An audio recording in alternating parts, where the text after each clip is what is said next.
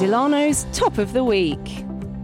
Well, it's that time on a Monday morning when we're joined by Delano in the studio, and I've got Theodore Georgiev with me today this morning. Morning, Theo. That's right. Morning, Tom. How are you doing? I'm all right. You know, uh, weekend was all right. Yeah. You know that feeling on Sunday evening when your Sunday evening feels less like the weekend than your Friday week. evening, right. You know, yeah. It's coming Bit to an end, and it's a bit, Bit sad. weird. But you know, everybody's got to here. start the week. Yeah. Uh, and that's why we have you in on a Monday. Uh, today we're going to be talking about the draft law um, that uh, the government is going to be discussing Mm-hmm. about uh, dropping the COVID restrictions here in Luxembourg. What can you tell us about that? Yeah, that's right. The mask mandate uh, is probably going to be on public transport. That is, is probably going to be scrapped, and this uh, comes after a draft law adopting the legislation on pandemic-related measures was filed by the Health Ministry on the 23rd of May.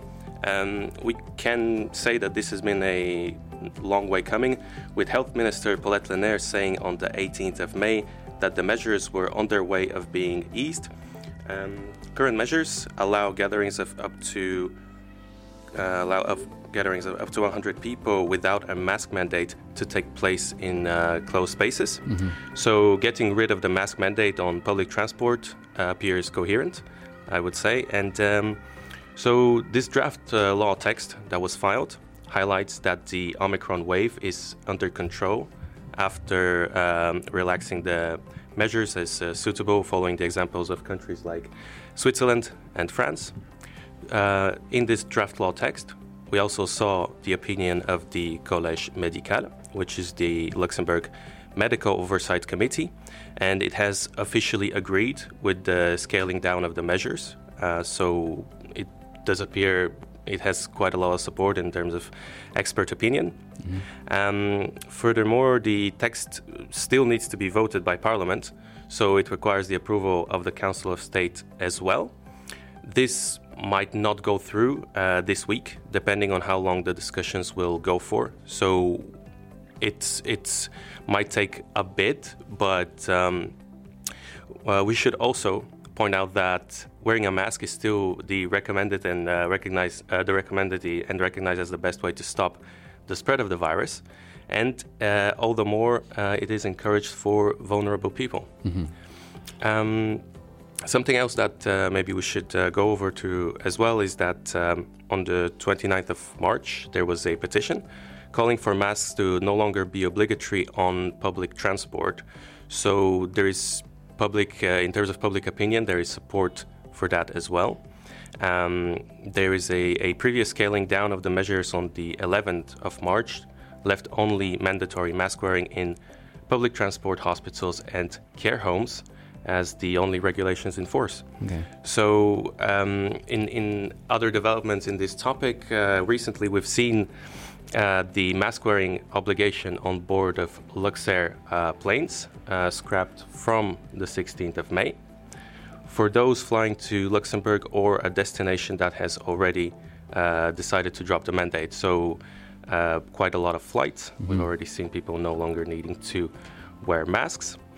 Um, this, in particular, came after the European Union Aviation Safety Agency and the European Centre for Disease Prevention and Control issued a recommendation to further relax pandemic measures.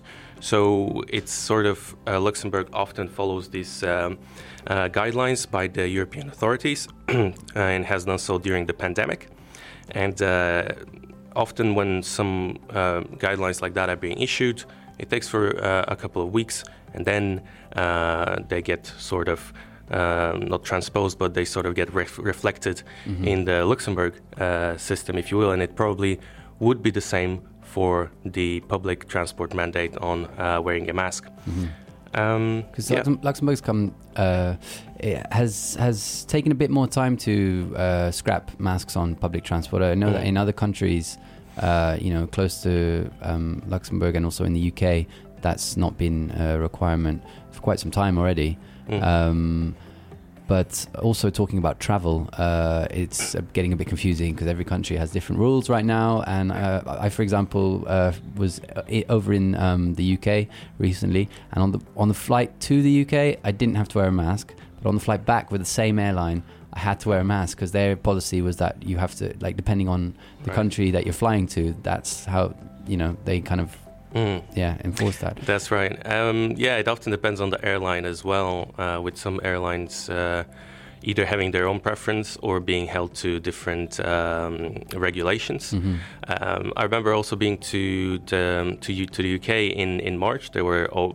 I think that was right after the decision to uh, no longer uh, not uh, mandate mask wearing in public transport, and uh, you know taking taking the, the tube the, or the metro, uh, there were a lot of people not wearing a mask. But when the when the tram was uh, pretty crammed, uh, when it was pretty full, people were still wearing a mask. So I think with the um, with this sort of decision, it also involves people in uh, the reaction to the pandemic rather than uh, this being an operation that's entirely run by uh, the authorities and people sort of follow what they're uh, told to do.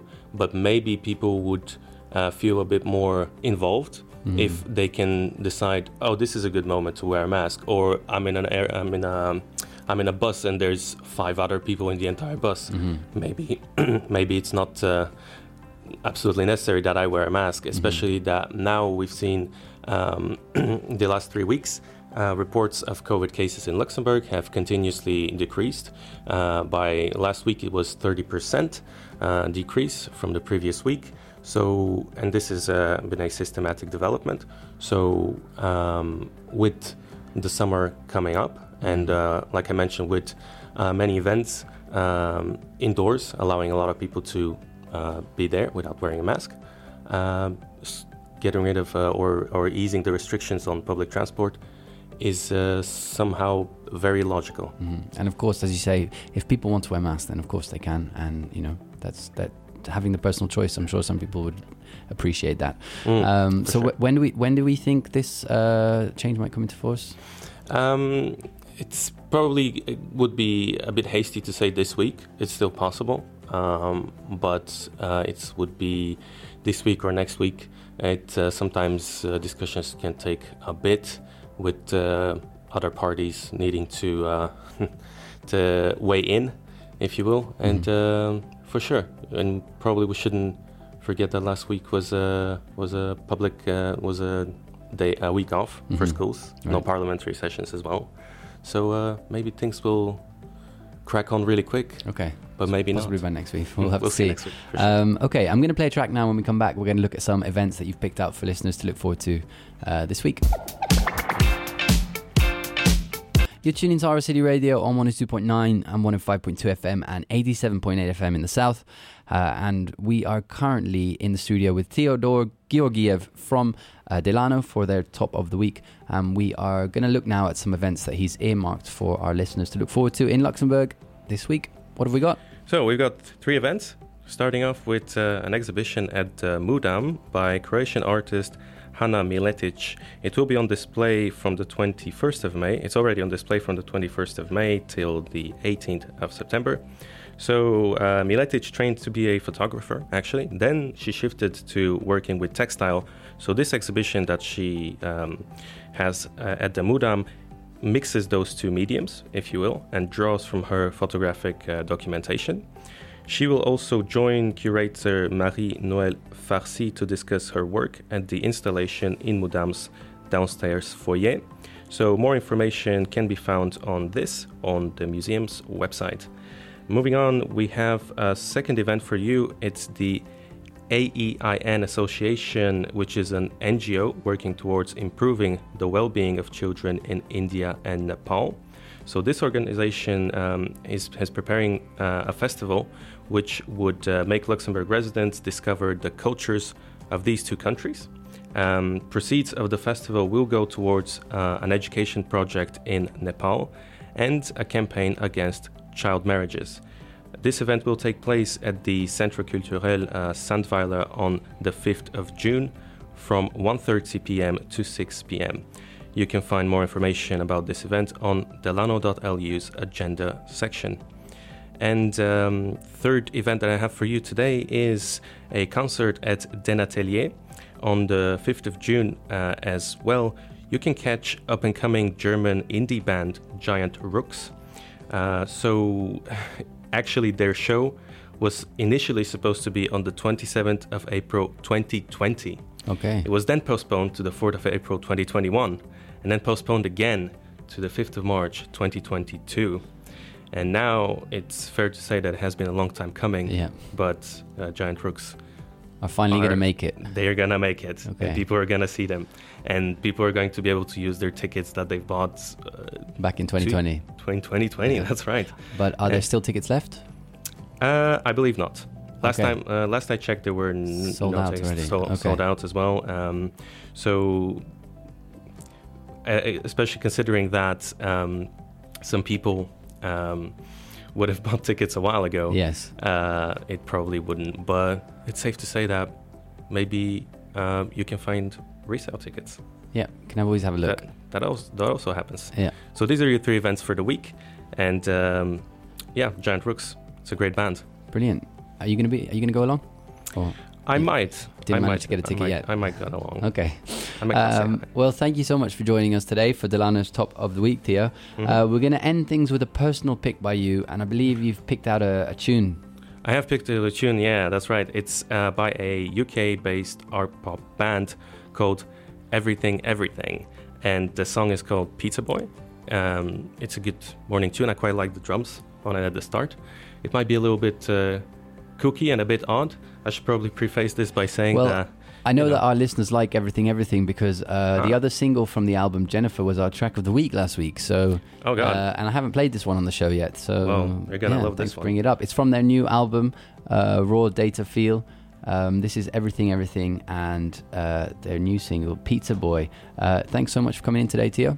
it's been a pleasure. Uh, and we'll we'll have, see what you or one of your colleagues from Delano uh, next week for another top of the week. That's right. Until then, have a good one. You too.